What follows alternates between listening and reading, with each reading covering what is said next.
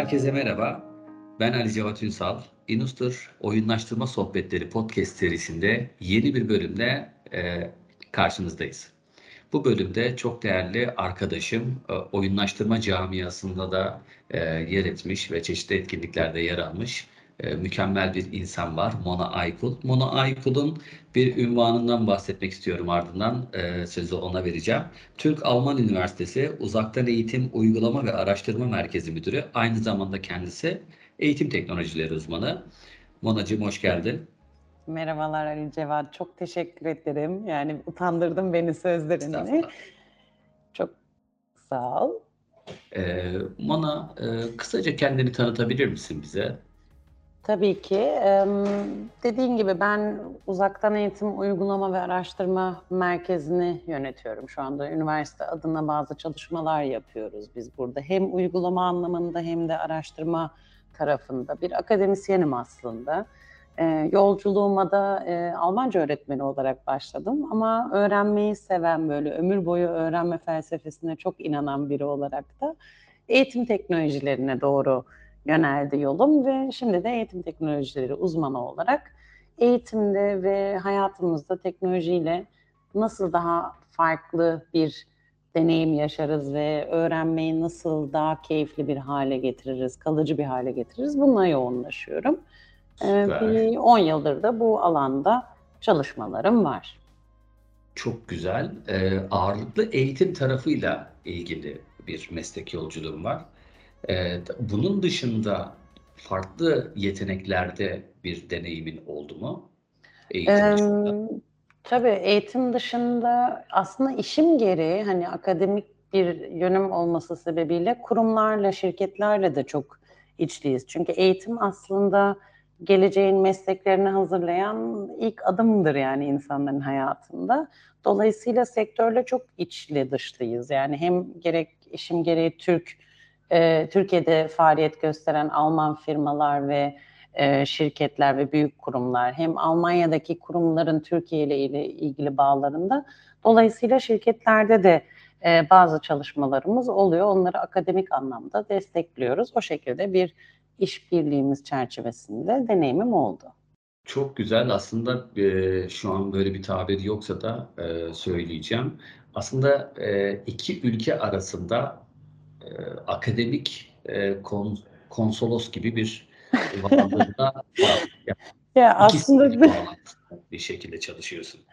Evet aslında amacımız yani benim öncelikli amacım ben e, yurt dışında doğdum ve büyüdüm ve benim annem yabancı, babam Türk yani iki kültürü harmanlamayı çok seviyorum. İki kültürden de çok şey öğrendim ve bu iki kültürü birleştirdiğimizde ortaya çok zengin bir şey çıkıyor. Yani hani bu hem iş anlamında hem sosyal anlamda hem etki ve fark anlamında bunu birleştirmeyi orada bir köprü görevi üstlenmeyi aslında çok seviyorum. O konsolos lafı da güzelmiş. Evet onu da sevdim.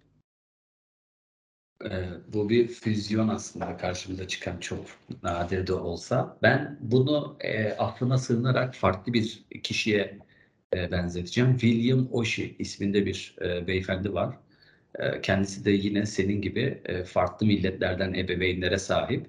Kendisinin 82 yılında çıkmış bir de Teorize isimli bir kitabı var. Doğu iş yapış biçimiyle Batı iş yapış biçimini araştırmış, bunu yazmış. Bunların karması olarak bir füzyon içerik olarak da Z teorisini ortaya çıkarmış. E, bulursam e, kitap eski bayağı eski hı hı. bulursam seninle paylaşacağım. Bana biraz da onu anımsattı. Aslında senden belki e, birkaç yıl sonra bu tarz bir çalışma gelebilir. Alman iş yapış biçimi, iş yapış biçimi, Alman firmaların Türkiye'deki varlığı veya eğitime adaptasyonu, sektöre adaptasyonu gibi bir analiz çalışması çıkabilir diye düşünüyorum. Ben hemen bu fikri not aldım şu anda. Çok teşekkür ederim. Bence gayet güzel olur. Hatta dinleyenler de bu konuda bence araştırabilirler. Çünkü karşılaştırmalı ülke araştırmaları çok değerli oluyor. Bize çok büyük fikir veriyor. Yani en başta bunun öncülüğünü biliyorsun ki e, Atatürk Cumhuriyeti kurarken de yaptı ve bugün şu anda oturttuğumuz temellere baktığımızda yani bu Batı ülkelerinden veya farklı ülkelerden bu deneyimi alıp oradaki bilgiyi buraya aktarıp kendi kültür kodlarımıza uygun bir şekilde uyarlamak e, çok zenginleştirici ve çok önemli Kesin. bir nokta diye düşünüyorum. Katılıyorum ama o kitaba bakacağım mutlaka. Tamamdır. Evet Atatürk'ün yaptığı gibi aslında günümüzde iş dünyasında benchmark dediğimiz şeyi o ülkeler arasında yeni bir kültür e, harmanlarken hangi ülkeden, hangi kültürü, hangi medeniyetten e, neyi e, adapte edebiliriz diye bakmış. Aynı şeyi William Oshie bir analizle e, sen de kısmet olursa e, Türk-Alman ilişkileri açısından muazzam bir çalışmayla karşımıza çıkaracaksın diye ümit ediyorum. Şimdiden hayırlı olsun. Teşekkür ederim. Ee, peki Mona, şimdi bizim e, şirket olarak, Inustur olarak biz bir yazılım şirketiyiz aslında. Fakat yüzlerce belki de binlerce yazılım şirketinden ayrışan en önemli noktamız oyunlaştırma olması. Yani bizim elimizdeki ürünün e, aslında bir yazılım olduğu gerçeği fakat yazılımın üzerine oyunlaştırma danışmanlığını ekleyerek yürüdüğümüzden yola çıkarak bu podcast serisini de ağırlıklı olarak oyunlaştırma üzerine kurguluyoruz. Ee, senin daha önceki ki biz seninle yıllardır e, bir arada çeşitli etkinlikler ve çalışmalar yaptık oyunlaştırma üzerinden. Ben aslında şunu merak ediyorum. E, dinleyenlerimiz de e, bu şekilde öğrenebilir. Seni ilk oyunlaştırmayla tanıştıran olay neydi? Yani bir oyunlaştırma vardı, sen dahil mi oldun? Yoksa bir şey yapacaktın, oyunlaştırmaya mı ihtiyaç duydun? Bunu öğrenmek istiyorum. Eğer yanıtlayabilirsen sevinirim. Tabii ki. Şimdi şöyle ki benim e, oyunlaştırmayla tanışmam e, işim gereği ve yoğunlaştığım eğitim teknolojilerinden dolayı oldu.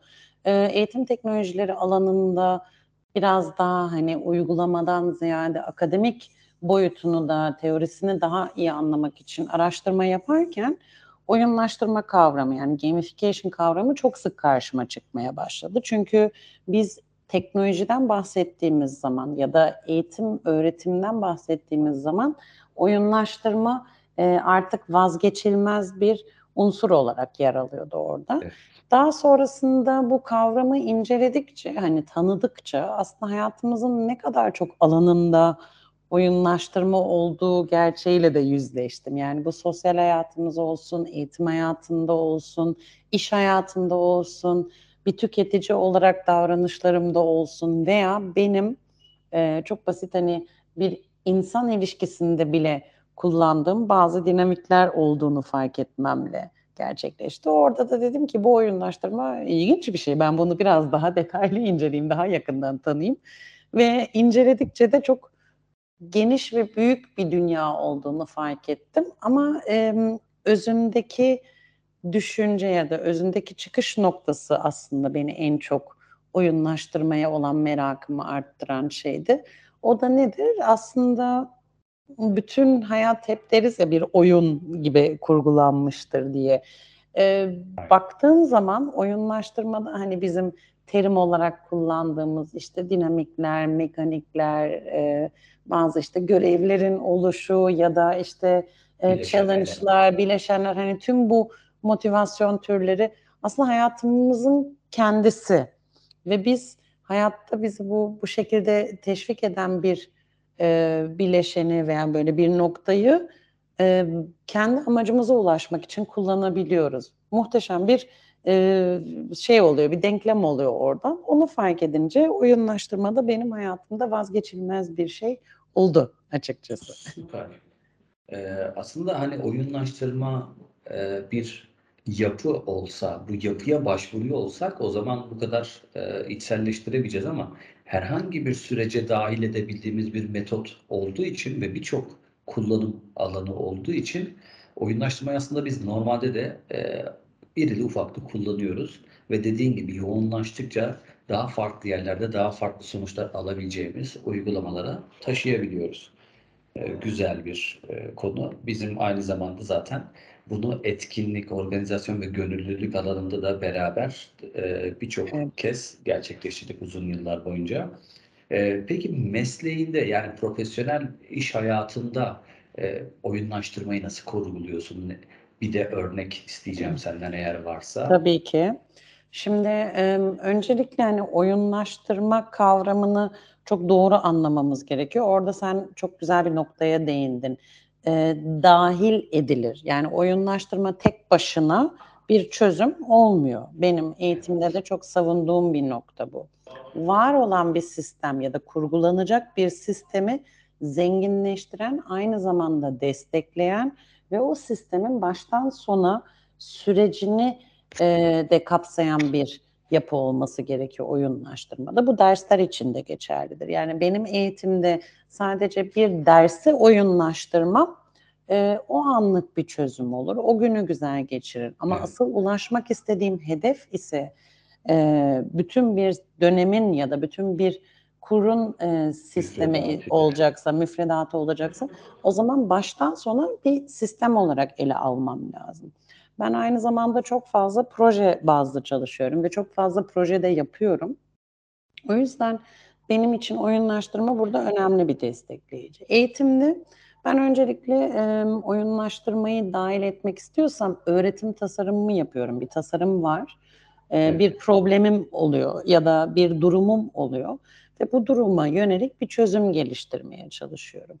Tabii orada benim öncelikle bu problemi ya da durumu çok iyi analiz edip hani bunun e, neden ortaya çıktığı ve nasıl çözülebileceğine yönelik fikir geliştirmem lazım. Ama orada sizin belki özel sektörde persona dediğiniz şey benim için burada hedef kitle olan yani öğrencilerimi çok iyi analiz etmem gerekiyor. Ve buna bağlı olarak bir çözüm e, yaratmak istiyorsam bu problem durumumu ve öğrenci ya da işte hedef kitlem, personamı da dahil ederek bir tasarım kurgulamaya başlıyorum. E, burada da tabii oyunlaştırmadaki tüm yapılar ve taşlar benim için çok önemli oluyor. Yani bir projede mesela kilometre taşı dediğimiz belli duraklar vardır. Projenin gidişatını anlamak için. Oralara evet. uygun noktalar dahil etmem lazım. Ya da motivasyon çok çok önemli bir şey ve bu her zaman okullarda hani şuna çok alışığız. Puan, not, bununla ilgili motivasyonun artması ve düşmesi gibi sistemler var. Burada motivasyonun aslında içsel, öğrenme durumuna yani öğrenmeye yönelik bir merak, bir motivasyon geliştirmek, içsel olarak bunu geliştirmenin yolunu bulmak. Bunlar çok önemli ve tabii ödüllendirme işte e, ceza kelimesini hiç sevmiyorum ama ceza yani bazen ödül verirken de yanlışlık yaparak o öğrencinin davranışını da cezalandırabiliriz. Hani birine kazandın deyip öbürüne kaybettin demek çok iyi bir Aslında yöntem olmayabilir. Bu aynı şekilde muhtemelen şirketlerde de ya da e, özel sektörde de böyledir. Yani çünkü insan eğer ki bizim hedef kitlemiz insan ise e, mutlaka göz önünde bulundurmamız gereken noktalar var. Yani her sınıf için farklı bir kurgu hazırladığımı söyleyebilirim. Çünkü her defasında personalarım, hedef kitlem değişiyor ve problem ve ulaşmak istediğim hedef de değişiyor. Ee, ben o anlamda çok kullanıyorum. Ne için? Dediğim gibi motivasyon için çok sık kullanıyorum. Ee, projelerde ilk baştaki büyük hevesle başlanan projelerde ortaya geldiğinizde biraz bir düşüş olur mesela motivasyonda değil mi? Hani hepimiz biliriz onu. Evet yapalım yani, şöyle olsun. olur. Aynen. İşte orada bir tetikleyici, bir uyarıcı, bir e, kancanın olması çok önemli oluyor. Neden? Çünkü tekrar o motivasyonu yükseltebiliyoruz. Ya da sürdürülebilir bir sistem kurmak istiyorsam oradaki insan psikolojisini de dahil etmem lazım. Ve bunu tabii sadece dijital olarak düşünmemek lazım. Yani ben burada e, dijital araçlar e, çok önemli. Büyük fark yaratabilir. Hani mesela sizdeki yazılımsal taraf. Burada kendi özel hayatımdan bir örnek verebilirim e, ben mesela yürümeyi hiç sevmeyen bir insanımdır.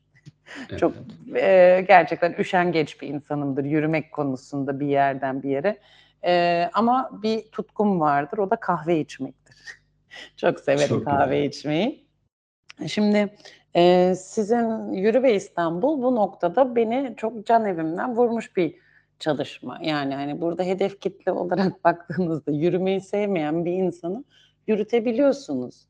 Çünkü ben artık e, şunu biliyorum ki eğer ki bin adım atarsam Beltur'dan bir kahve hakkım var. Şimdi ben o kahveyi normalde de alırım ama yürümemin sonucunda bir ödül olarak almak ya da hani buna artı böyle şey olması oradaki duygu benim için çok önemli. Kesinlikle. İşte bunun gibi Çekiyor. duygular çekiyor ya da bu aynı zamanda bazı sadakat programlarına baktığımızda da karşımıza çıkan bir şey.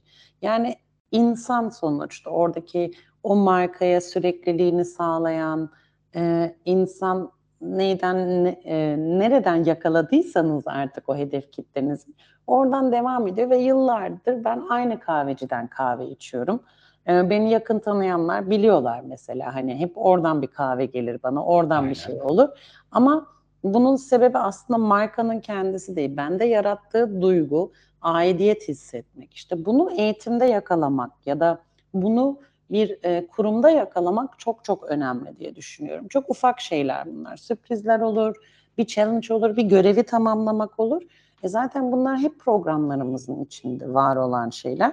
Sadece burada bir sistem olarak ele alıp onu nasıl diyeyim derleyip toplayıp kullanıcıya veya e, hedef kitleye sunmak önemli diye düşünüyorum.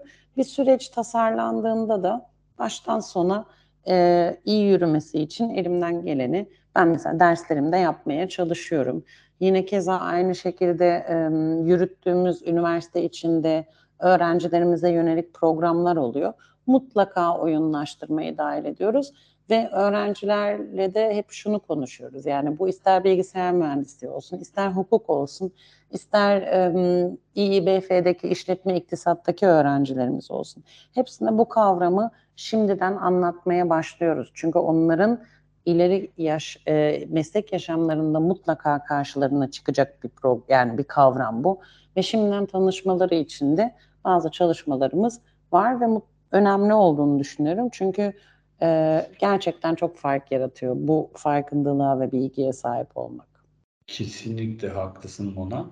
Ee, hani buna ön ilk iş deneyiminden önce diyelim hani iş hayatından Hı önce e, aşina olmaları onların iş hayatında e, bu tarz durumlarla karşılaştığında veya oyunlaştırmanın bir ihtiyaç olup e, çözümlenemediği durumlarda kendileri ortaya çıkıp böyle bir metot var. Bu bir problem çözme metodu. Oyunlaştırma ile bu sorunumuzu giderebiliriz veya bu sürecimizi güçlendirebiliriz gibi bir mesaj verebilirler. Az önce, Kesinlikle. e, az önce bir ifadede bulundun. Müşteri sadakati. Yani Hı hı. örnek veriyorum. X kahveciden benim sürekli kahve içmem burada birçok parametre olabilir. Lezzeti olabilir, fiyatı olabilir, yakınlığı olabilir. Ya da oradaki iletişim vesaire bunlar olabilir. Ya da bir sadakat programı izliyorlardır bu olabilir. Aynı mantık aslında senin yaptığın işte de var ki sen de e, bunu anlatıyorsun. Öğrenci sadakati.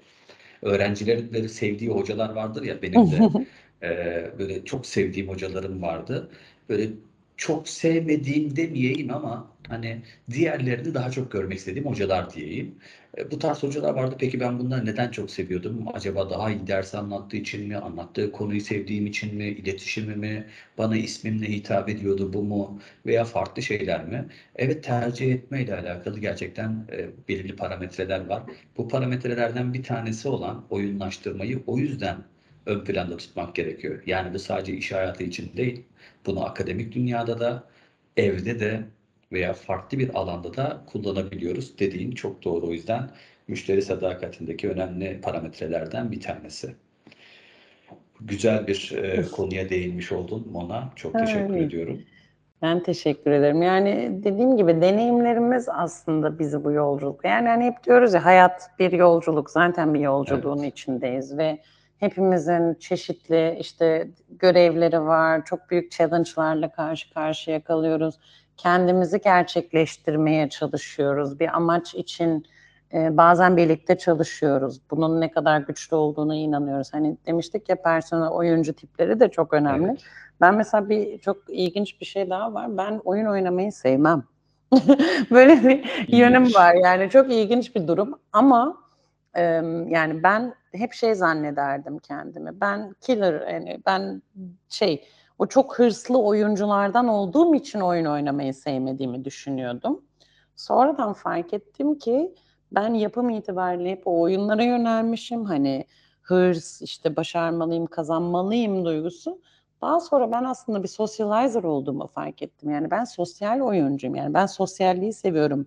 Grup olarak yardımlaşarak birlikte ilerlediğimizde oyun oynamayı sevdiğimi fark ettim. Bir hazine avı oyununun yapılması benim hani aslında burada hem biriktirerek hem işbirliği yaparak hem başkalarıyla birlikte o e, zaferi kutlamayı ya da yeniliyorsak da birbirimize motive motive edecek sözler ekip söylemeyi. çalışması. Aynen ekip çalışmasını daha çok sevdiğimi fark ettim. Ee, o yüzden mesela tavla oynamıyorum hala ama e, toplu oyunlarda varım yani ya da işte e, mesela sosyalleşmeyi çok seviyorum. Dolayısıyla bilgisayar oyunlarında bile benim bir oyunu tek başıma oynamam değil daha fazla hani böyle e, sosyalleşebildiğiniz ekip iletişiminin olduğu oyunları sevdiğimi fark ettim. Ha, Çok oyun güzel. oynamayı sevmiyorum dedim ama oyunun yapısını incelemekten ya da bir oyun kurmaktan çok büyük haz alıyorum. İşte orada da farklılık oluyor. Yine tamamen sizde uyandırdığı duygu yani önemli olan. Hani kahveci örneğinde verdiğin gibi tat olabilir, yakınlık olabilir, program olabilir ya da bana hitap ettiği nokta olabilir. Bunu yakalamak bence çok önemli. Tabii şu olmuyor yani hani zorlukları da var. Olmaz olur mu? 25 kişilik bir sınıfta ben her personeye uygun bir oyun tasarımı, bir oyunlaştırma tasarımı yapamayabilirim. Yani çok zorlanırsınız. Kesinlikle. Ancak orta e, bir nokta bulup onları birleştirebileceğim bazı e, ne derler sihirler diyorum araya dahil ederek o süreci şekillendirebilirim ya da var olanı yani sıfırdan yaratmak gerekmiyor her zaman. Var olanı e, daha iyi bir hale getirmek için ya da daha motivasyonu arttıran, daha sürekliliği sağlayan, daha kalıcı öğrenmesine yardımcı olabilecek e, bazı unsurlarla desteklemem de olabilir. Yani illa sıfırdan ben her dönem yeniden ya da her ders için e, oyunlaştırma tasarımı yapamıyorum. Ancak onun içinde bazı özelleştirmeler yaparak onu kendi hedef kitleme uygun hale getirebilirim. Yani revizelerle de yapılabilir. Burada teoriyi çok doğru anlamak lazım. Uygulamayı ve gerçekçi olmak lazım belki de. Yani Kesinlikle. sizdeki sizin yaptığınız hani o yürü be İstanbul bende o e, noktayı yakaladı dediğim gibi. E, Evet. o güzel bir şey bence. Ee, şöyle aslında e, şimdi senin yap, yaptığından yola çıkacak olursak yani bizim persona bazılarının profil e, senin de hedef kitle olarak tanımladığın yapıda e, biz genellikle oyunlaştırma kurgularında ilk olarak e, persona çıkarıyoruz. Yani bizim kitleyi, o kullanıcıları, oyuncuları tanımamız gerekiyor. Fakat e, sonuç hiçbir zaman hani tek bir kişilik tipi çıkmıyor. Birçok kişilik tipi çıkıyor. Bunları tabii oranları, yüzdeleri farklı farklı. Ve oyunlaştırmanın en temeli de şudur. En üst seviyede en fazla kişiyi oyuna dahil edebilmek. Dolayısıyla bizim e, tek kitleye uygun, tek profile uygun bir oyun çıkartmamış olmamız gerekiyor. Burada yanlış anlamalar olabilir e, dinleyenlerimiz arasından da. Hani tek bir kitleyi seçip ona e, yönelen bir oyunlaştırma kurgusu diye düşünebilirler. Aslında biz de senin yaptığın gibi belirli alanlarda birçok kişiye ulaşabileceğimiz ortak noktayı buluyoruz. Ama hangi oyuncu tipi daha yüksekse onu ön planda tutarak yapıyoruz bu işi. Bizim amacımız çünkü senin yaptığın gibi sen nasıl öğrencilerin aktif olarak içeride olmasını e, istiyorsan biz de kullanıcıların, oyuncuların oyunun içerisinde olmasını benimsiyoruz. O yüzden e, dediğin gibi ortaya karışık bir e, kurgu oluşturuyoruz ve birçok kitleyi içeride tutuyoruz. Çok güzel yapıyorsunuz. ben çok hani Teşekkürler. keyifle izliyorum yaptıklarınızı.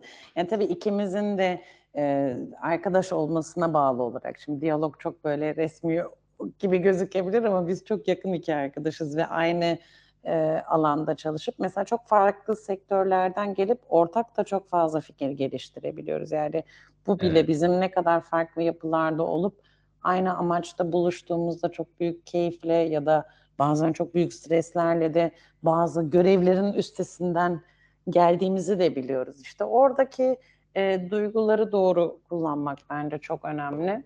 Ve her defasında da hani başarmak, kendini gerçekleştirmek, e, game over olduğunda yeniden oyna kısmına basabilmek. Yeni Bu da çok atabilmek. önemli. Aynen. Aynen. Yeni jetonu atabilecek o gücü bulmak ya da o şevki bulmak. Çünkü mesela çok atlanan bir şey bu eğitimde oyunlaştırmadan bahsedildiğinde. Hep her şey çok güllük gülistanlık anlatılır. Yani teoride ka- kağıt üzerinde hep öyledir. Yani çok güzel Aynen. tasarımlar yaparsınız, çok güzel e, oyunlaştırılmış ders programları yazarsınız, müfredatı da yazarsınız. Her şey tamam. Ama arada gerçekten hani ben hala bir öğrenci olarak hani doktora sürecinde olan bir insan olarak ve ömür boyu herhalde. Heh, yani biliyorsun öğrenci olarak da her zaman her şeyi çok iyi anlamamız ya da çok başarılı olacağımız anlamına ya da ilk defa da yapabileceğimiz anlamına gelmiyor bu.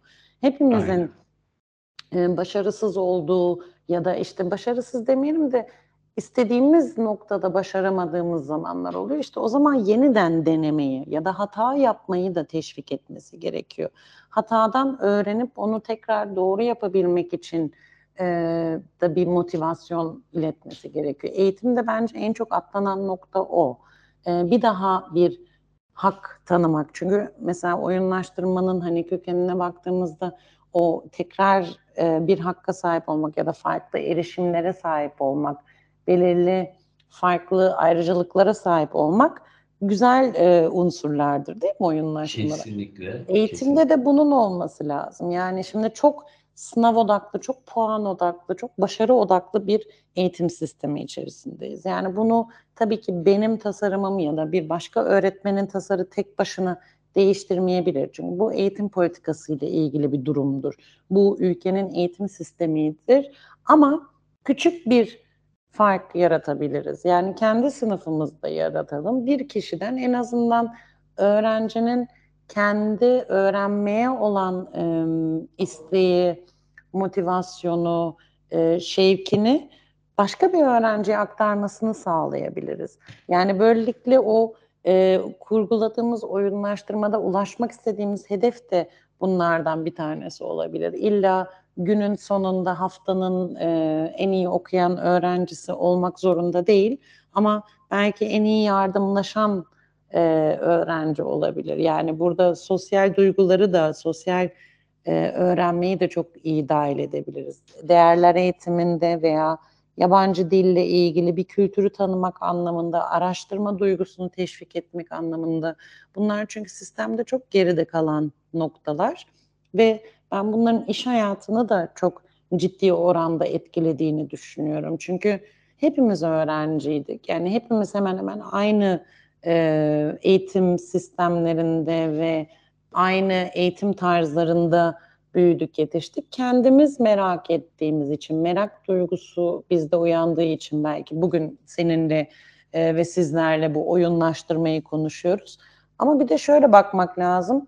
Benim öğrenciyken edindiğim çalışma biçimi, öğrenme yolum, merak ve araştırma e, duygularım, işte bunların hepsi benim iş hayatımdaki soft skills dediğimiz hani 21. yüzyılda mutlaka olması gereken o dört yetkinliklere de hani hep olması gerekiyordu onların.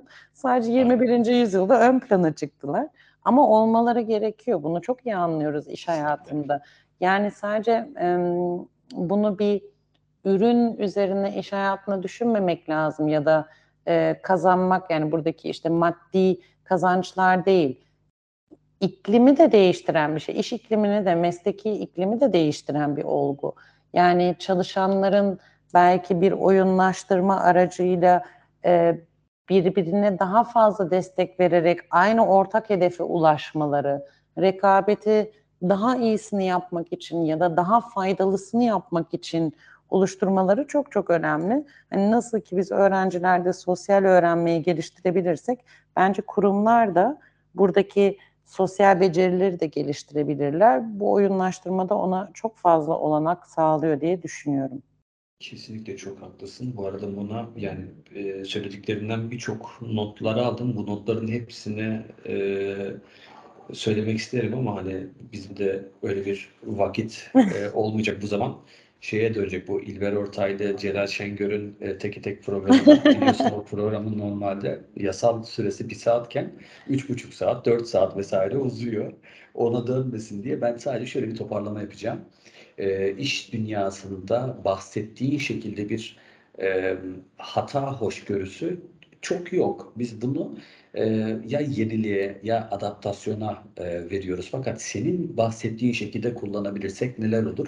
Ki karşımızda çok güzel, çok ciddi bir e, bilimsel çalışma da var. Edgar Dallen'in yaptığı öğrenmenin kalıcılığıyla alakalı bir piramit vardır ya meşhur Facebook ve LinkedIn'da oldukça paylaşılır. Sözlü olarak yüzde beş, görsel olursa yüzde on diye. Bunun Evet. en tepesinde e, öğrendiğini aktarma, öğrendiğini öğretme diye bir madde bulunur. Bu da yüzde 95'lik bir seviyededir. Biz bunu iş dünyasında kullanabiliriz. Biz bunu öğrenmenin her alanında kullanabiliriz. Yani sadece okuldaki öğrenmeden bahsetmiyorum. Herhangi bir alanda da bir şeyi öğrendiğimizde kullanabiliriz. Bu da bana şeyi hatırlatıyor. Daha biraz daha eskiye gideceğim şimdi. Deneycilik var biliyorsun. Tabula rasa, işte John Locke. Ee, Hı hı. Hani oradaki mantık da biraz hata yapmayı teşvik etme. Yani sen dene, denedikçe öğreneceksin. Çünkü farklı bir kişinin öğrettiği şey, sistem, yöntem sana uymayabilir. Senin kendi yöntemini de bulman gerekiyor. E, bu sayede e, kültürü de değiştirebilirsin. Bu evde olabilir, Kesinlikle. E, iş yerinde olabilir. Hani iş yerinde sektörün belki dinamiklerini etki edebilirsin, ekosisteme etki edebilirsin.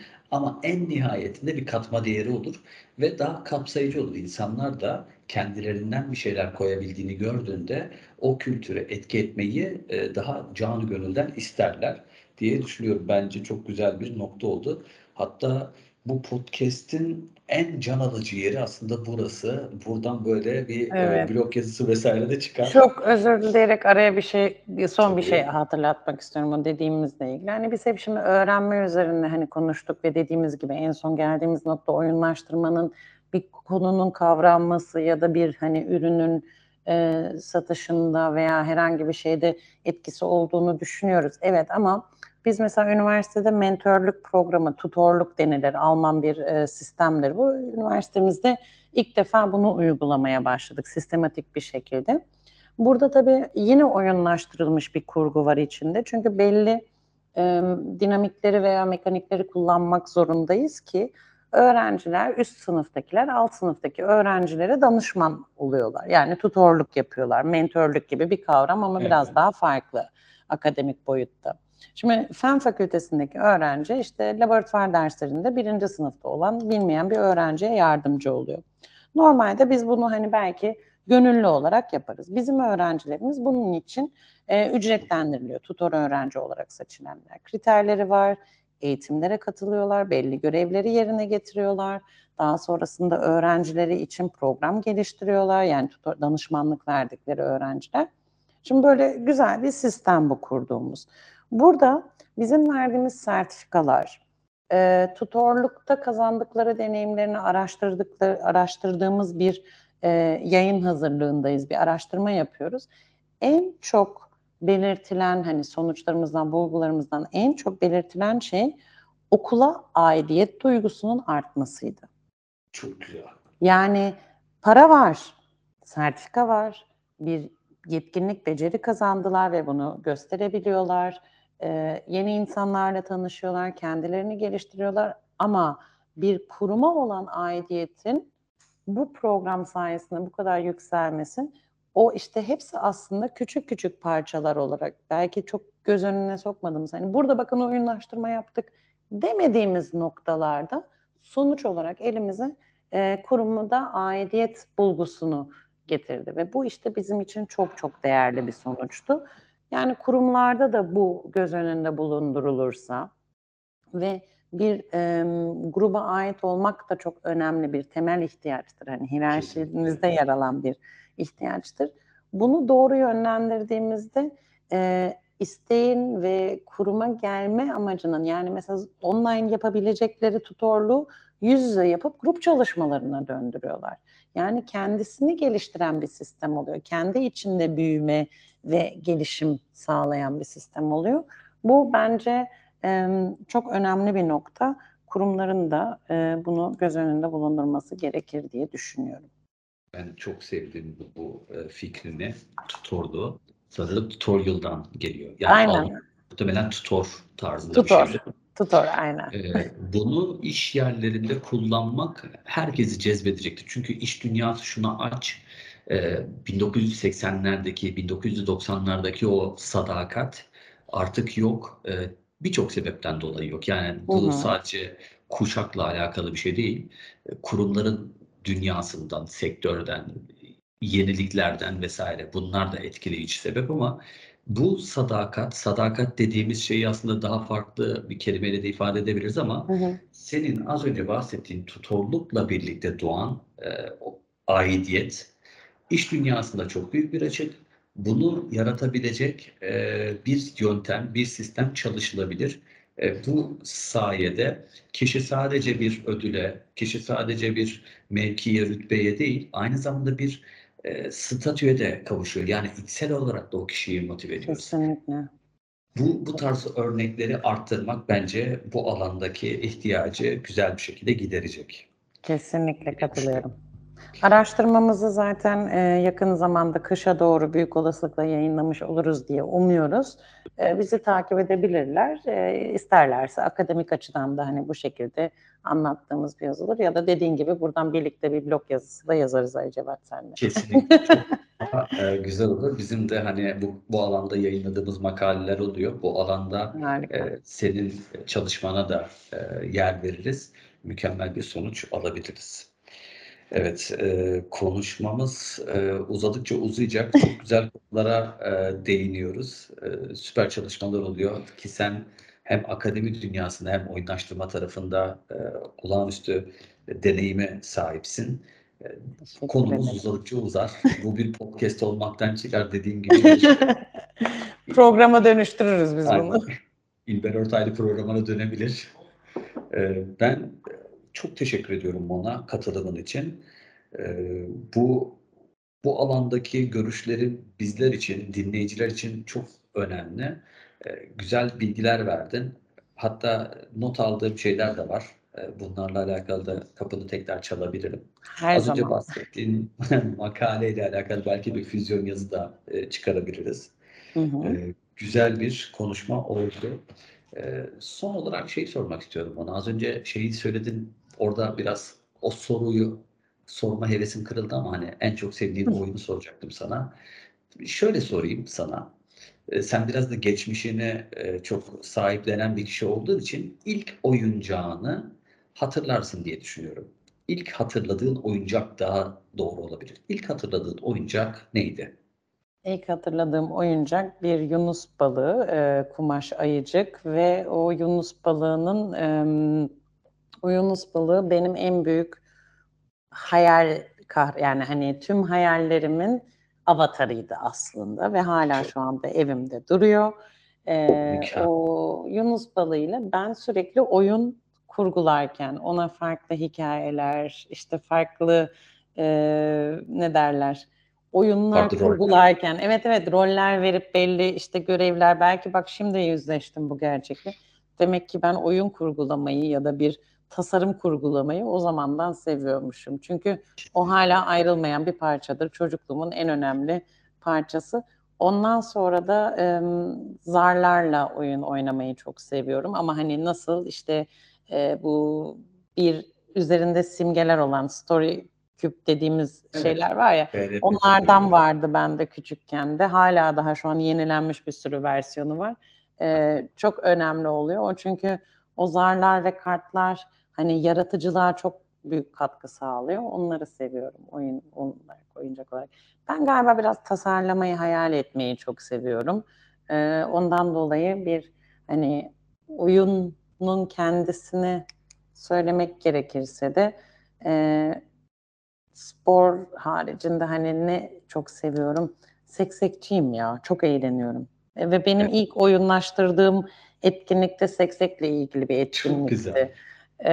Çünkü oyunlaştırmayı anlayabilmem için, eğitsel oyunla oyunlaştırmayı anlayabilmem için ya da oyunla üçünün arasındaki farkı anlamam için e, en önemlisi galiba o seksekteki e, seviyeleri ayarlamakta. Hani normal oynadığım seksek hani çocukken oynadığımız seksek işte e, orada benim için hani hoplamak, zıplamak ve hani bir e, hedefe ama ulaşmak anlamındaydı. Hani o doğru kareye atlamaktı. Eğitsel'de işte ülkelerin ismini üzerine yazıp o ülkeyle ilgili soru sormaktı. Öğrencilerin işte Almanca ülke bilgisini e, yoklamaktı. E, üçüncüsünde ise o sekseki bir oyunlaştırmanın parçası olarak kullanıp işte bir e, seçenek hani işte üçüncüye gelirse ne olur, beşinciye gelirse ne olur ona göre hakları e, elde etmesi ya da ayrıcalıklar tanımlanması ya da e, tamamlaması gereken görevini seçmesi gibi bazı şeyler. Sanırım seksek en sevdiğim şu an. Çok güzel. Güzel ve ilginç bir e, oyun ismi belirttim bu arada. Hem seksek olması hem seksekle yaptığın deneyimler e, güzel. Bununla alakalı da daha önceden şeyi görmüştüm. E, game, e, game based learning ve Aynen. gamification bu üçünün e, bu tip oyunlarla daha böyle sokakta oynadığımız daha basit oyunlarla e, nerelere getirilebileceğini orada da seksek e, vardı. Hı hı. Seksek gibi, saklambaç gibi, belki yakalamaç, e, gibi en sevilen hala o da çok Aynen. güzeldir. Ya aslında şey birazcık o e, oyunla oyunlaştırma kavramını netleştirmek için de çok önemli. E, şimdi insanlara yani ben mesela çok fazla kurumla da görüşüyorum. Çok fazla şirkette çalışan insanlarla da çalı- görüşüyorum. Oyunlaştırma dediğiniz zaman ister istemez böyle bir oyun oynamak gibi algılanıyor durum. Sonra diyorum ki aslında beslendiğimiz şey burada oyunun içindeki duygular. Yani oyun Evet. oynarken yaşadığınız duygular. Bunu dediğiniz andan itibaren hani kurumsal veya işte kuruluşlardaki insanlar daha net anlıyorlar. Ee, o tanımı çok iyi yapmak lazım ya da aktarmak lazım bence. O Ayrımı, da evet, çok ayrımı önemli. net anlatmak gerekiyor. Doğru. Evet. Çok güzel bir konuşmaydı. Çok güzel bir sohbet oldu benim için. Umarım senin için de öyle olmuştur Mona. aynen bir mukabele. Ben dinleyicilerim adına sana çok teşekkür ediyorum. Ee, umarım yakın zamanda yeniden farklı bir çalışmada bir araya geliriz. Özlemişim. Ee, son olarak eklemek istediğim bir şey varsa alayım. Ben öncelikle çok teşekkür ediyorum bu podcast'ı hazırladığınız için ve oyunlaştırma kavramını e, hayatımıza, kurumlara, şirketlere de dahil ettiğiniz için. Çünkü çok güzel bir iş yapıyorsunuz ve hepinizi, ekibi de tanıdığım için çok sevdiğim böyle farklı yerlerden insanların bir araya gelmiş olması da e, oradaki zengin ruhları bana gösteriyor ve beni çok mutlu ediyor e, arkadaşınız olarak da ve sizin hani aslında burada kullanıcınız olarak da geliştirdiğiniz yazılımların e, başarılarınızın daim olmasını dilerim. Çok teşekkür ederiz Mona. Biz de e, sana değerli vaktini ayırdığın için, katılımın için ve deneyimlerinden ve engin bilgilerinden bizleri mahrum bırakmadığı için, bunları paylaştığı için sonsuz teşekkür ediyoruz. Ben programımızı kapatıyorum o zaman. Değerli dinleyenlerimiz, bugün biraz daha farklı bir konuyla ye- ve çok farklı anlamlarda, farklı donanımda deneyimleriyle bir konuğumuzu ağırladık. Güzel bir akademi dünyasından giriş yapıp iş dünyasına neler aktarabiliriz, neler yansıtabiliriz diye konuştuk. Oyunu, oyunlaştırmayı ve oyun tabanlı eğitimi biraz dile getirdik. Umarım sizler için de faydalı olmuştur. E, önceki podcastlerimiz için yine Spotify'daki listemize ve internet sitemize ulaşabilirsiniz. Sonraki podcastler için de bizi sosyal medyadan takip edebilirsiniz. Çok teşekkür ediyorum. Herkese mutlu günler.